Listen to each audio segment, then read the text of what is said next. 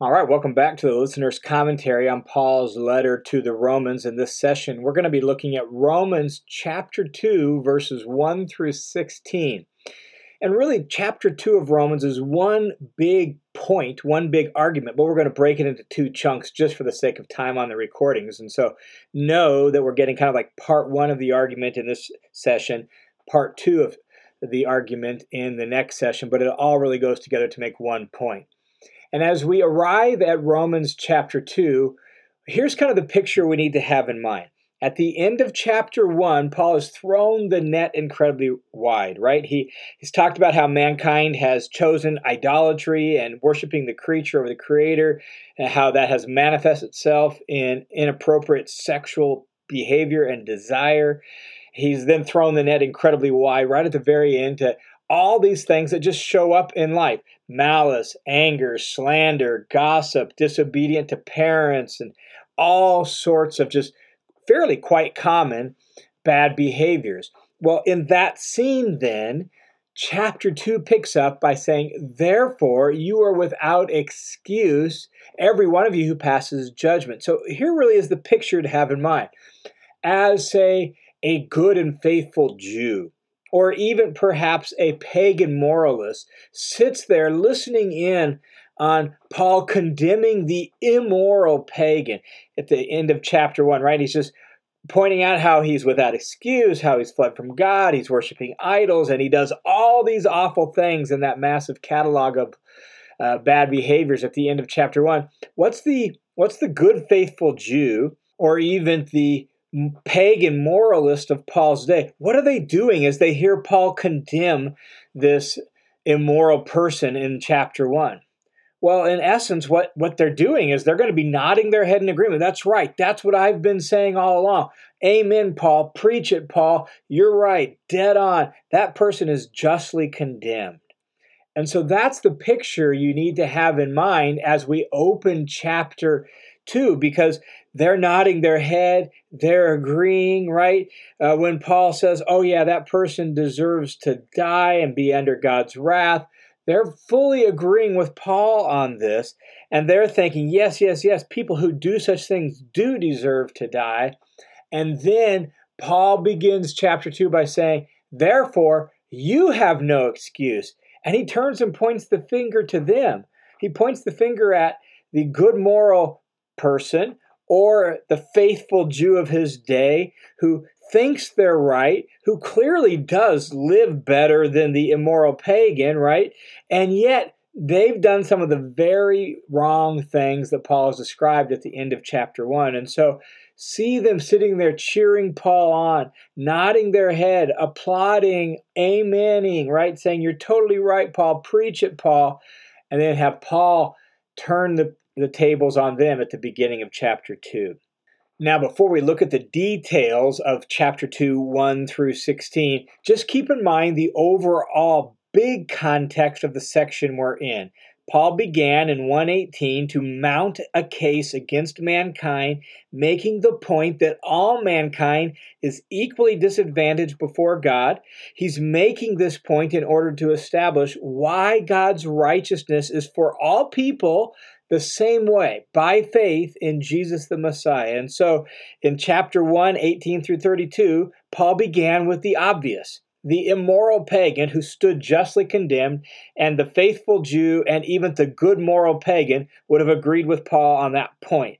And so, as they agree with Paul on that point, they are effectively, Paul is going to say, condemning themselves because they too do some of the very same wrong things that uh, they are condemning the immoral pagan for doing. And so he's building this case, and here in chapter 2 now, he has left the immoral pagan and he's moved to probably primarily the faithful Jew, but even the good moral pagan. He's saying that, look, you're without excuse as well.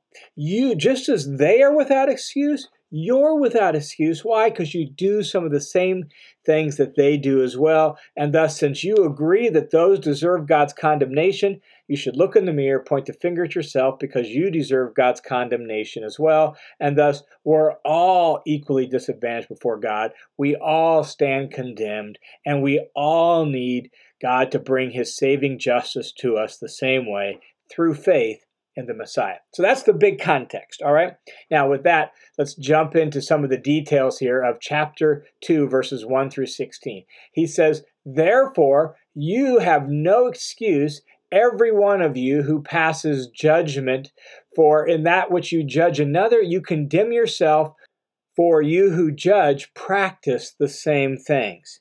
Now, the first thing to note about chapter 2, verse 1 is that the you is singular. It's not you all, as is so often the case in the New Testament, but it's singular. We lose that in translation because we just don't have that distinction in English language. But he's saying, therefore, you, you individual. So Paul, again, is picturing uh, these people, and he wants to really make this personal and say, if you're over there on the sidelines cheering Paul on for condemning the immoral pagan, just know that you yourself, individual you, you too are without excuse.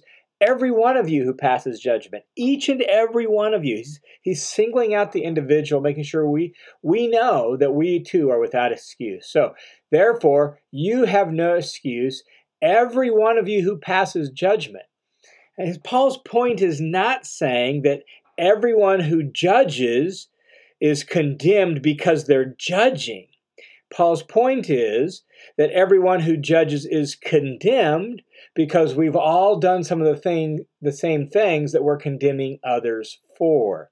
So notice he says, "For you who judge practice the same things." And so you're cheering Paul on, saying, "Oh, that's right. That guy is condemned. That guy deserves it. He deserves God's wrath." But you've shown malice. You've gossiped. You've slandered, you've disobeyed parents, right? You have done some of the very same wrong things that you think he deserves to be condemned for. And so Paul's point is really, he's saying, like, you're totally right. People who do those things do deserve to be condemned. And guess what? You've done some of the very same things. Paul goes on in verse 2 and says, and we know that the judgment of God rightly falls upon those who practice such things, right? Like he's just agreeing with them. Yep, you're right. God's judgment does fall on people who practice those things, and you've practiced them. Then he goes on in verse 3 and says, But do you suppose this, O man, again, the individual, the singular you, do you suppose this, O man, when you pass judgment on those who practice such things and do the same things yourself, that you will escape the judgment of God? So, do you think that somehow just because you're there condemning those people for doing them, God's going to let you off the hook, even though you do some of the very same things? Of course not. Now, Paul goes on in verses 4 through 11 to essentially make the point, really say, here's the underlying theological rationale for the fact that even to pagan moralists and or, or the faithful Jew are justly condemned when they do wrong. The, the underlying theological rationale is this there's no partiality with God. God holds all people accountable to the exact same standard. So just because maybe you don't do as much or do it as often, you still do it, and thus you're justly condemned. Let's read through verses 4 through 11.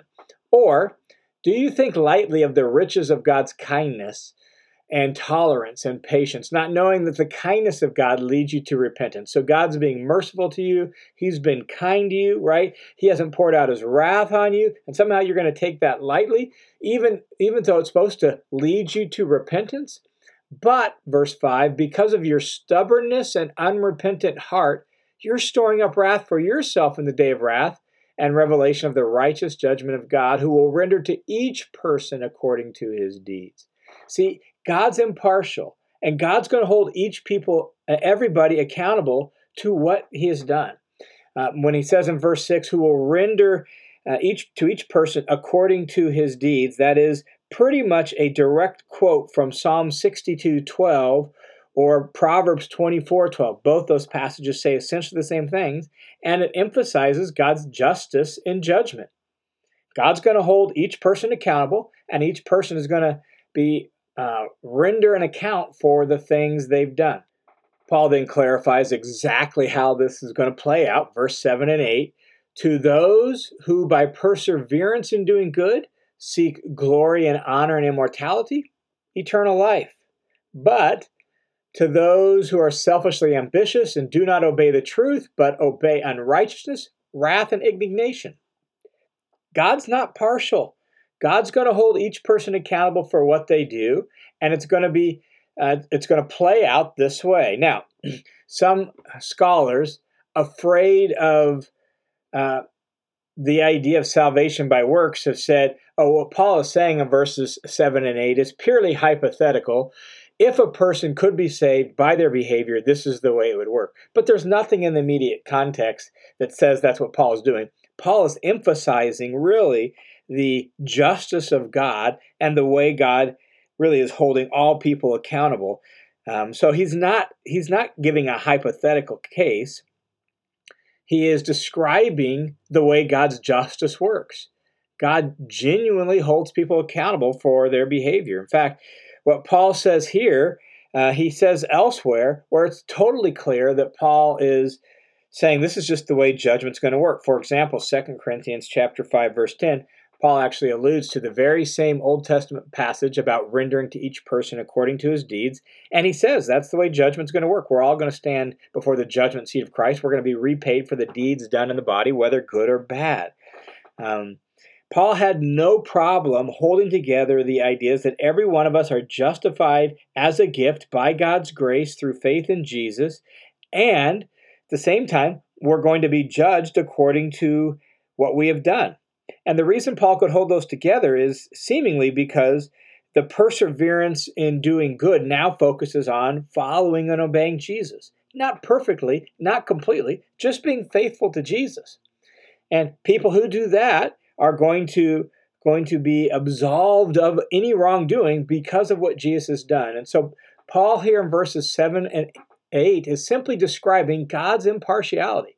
He's going to hold all people accountable for their behavior, and God will judge people fairly. So, the force of what Paul is saying is this yes, the Jew or the moralist disapproves of the bad behavior that Paul described at the end of chapter 1, but he does it anyhow. Surely he can't seriously believe that just knowing this is bad and yet still doing it somehow makes him superior to or gives any advantage to him with God, can he? Like, no, he can't. Like, God's going to hold all people accountable for what they've actually done. Not just because they know something is wrong, but what they've actually done. Now, then going on in verse 12, Paul says, For all who have sinned without the law will also perish without the law, and all who have sinned under the law will be judged by the law. Who are those who sinned without the law? Those would be Gentiles, right? Non Jews, those who or non God fears, right? These are people who don't have the law of God. They don't know the law of God. Prior to the coming of Christ, right, the law of God was located with within the Israelite nation and any Gentiles who came into the Israelite nation to learn the law of God. So those who have sinned without knowing God's law are going to perish without the law. But at the same time, all who have sinned under the law, who is that? Well, those are Jews. So all who have done what's wrong, broken the law, who've sinned as, under the covenant of God's law, they're going to be judged by that law. They're going to be held accountable by what the law says. Uh, for it's not the hearers, verse 13, it's not the hearers of the law who are just before God, but the doers of the law will be justified. So, okay, O Jew, you recognize certain things are wrong. You stand there and you applaud Paul's condemnation of the immoral pagan, but you do some of the exact same wrong things they do. And guess what? God's going to hold you accountable for that because just knowing something is wrong isn't enough.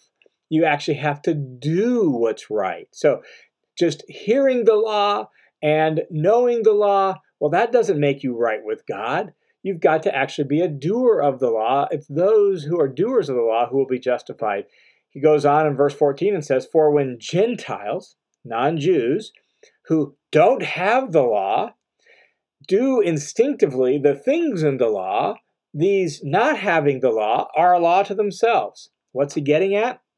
Well, what he's saying is, you here you have the Gentiles, they don't have the the teaching of God's law, right? They don't have Genesis, Exodus, Leviticus, Numbers, Deuteronomy. They, they don't know God's truth, and yet they do some of the very right things that that law teaches. They can be faithful, they can be loving, they can be kind, right? They can do some of the things, they can be just, they can do some of the things that the law teaches. And so, in a sense, they're a law to themselves, meaning that they, they demonstrate that there is a general moral law, and they are actually keeping that law by doing some of the right, right things. And he says in verse 15, and, and that they are a law to themselves in that they show the work of the law written in their hearts, their conscience bearing witness, and their thoughts alternating, accusing or else defending them. And what Paul seems to be getting at is that mankind in general, even pagan mankind who don't know the scriptures, they have a built-in sense of right and wrong. And and when they do what's right, man, their conscience defends them. When they do what's wrong, their conscience accuses them. And they just have this built-in sense of right and wrong. Uh, that's a pretty actual, pretty easy fact to observe and to uh, defend. Like virtually every culture throughout history has largely the same categories of right and wrong. They might put different specific behaviors in those categories, but they have the exact same categories, right? Like courage is right, cowardice is wrong, honesty and truth telling is right, uh, deception and lying is wrong. And virtually every culture has that. Paul simply saying here, he's saying that when you look at Gentiles who don't know the scriptures and yet they do some of the very right things in the scriptures, they testify that they know a basic sense of right wrong. They have a basic moral framework. Um, and their conscience either accusing them or defending them on the day when, according to my gospel, God will judge the secrets of men's hearts. Interestingly enough, some faithful uh, rabbis and Jewish teachers would have totally agreed with what Paul says here. Paul isn't necessarily saying anything radically new or radically different that the Jews of his day wouldn't disagree with. Like faithful Jews would have agreed with what Paul just said in verses 12 through 16. Uh, they, we know that faithful Jews believed that the Torah was a gift to them. Some saw it as a gift of grace. Some saw it as, well, the na- no other nation would receive it, but we did. And so it led to superiority. And Paul is dealing with that superiority issue here. And yet, faithful Pharisees and rabbis would be quick to know that just having the law and hearing the law weren't, weren't enough, uh, that the law must be kept, right? They knew that there were unfaithful and unobservant Jews among them, and so they too would say the same thing Paul says. Like just having the law isn't enough. And so Paul's really arguing in verses 12 through 16 from an agreed upon position among the faithful Jews, faithful uh, uh, Jewish teachers of his day, that just having God's law isn't enough. In fact, there are some Gentiles who actually are pretty decent people and actually implicitly keep God's law, even though they've never learned God's law. And thus, uh, just having the law itself, having Torah itself, doesn't automatically advantage you. Just being a Jew, going to synagogue, and knowing the scriptures doesn't automatically give you an advantage with God and make you right. You've actually got to do what it says. That's Paul's point here in, in chapter 2, 1 through 16, that um, Israel's privilege of being God's people, of being given the law and knowing the law in and of itself will not automatically make them right with God. In fact, from the Jewish perspective, most Jews of Paul's day would have all agreed they were still operating under the curse of God's law that led them into exile, that God's glory hadn't returned to the temple, and so they were still under the curse because of their their disobedience and their faithlessness that led to the exile. And so Paul is simply pointing out the fact that if you're going to stand there and you're going to condemn the immoral pagan, just know that if you have one finger pointing at them saying, yes, you're wrong, wrong, wrong, wrong, wrong, you got, you got the rest of your fingers pointing back at you. You do some of the exact same things and you are justly condemned as well. And by way of implication, to wrap up this section, I would just note that we're living in a different stage in history, and yet it's so easy for people who grew up in the church and thus know the Bible to have sort of the same superiority complex that Jews in Paul's day had. And to think that just because, oh, yeah, I grew up going to church, oh, yeah, I believe in God, oh, yeah, I kind of know the Bible, oh, yeah, right? and we can we can minimize our own wrongdoing we can minimize our own sin and we can somehow think we are fine simply because of our heritage simply because of our upbringing, simply because of our past. And we claim the name Christian, but we're not really actually following Jesus. And so we can be guilty of the exact same problem that the Jews of Paul's day had, and that Paul is calling them out on here in Romans chapter 2, 1 through 16. And so we should read this text and we should humbly stand under this text and let it challenge us to say, I recognize that I too do some of the very same wrong things that I condemn other people for. I need the grace of God found in Jesus. I need the justifying work of Jesus too.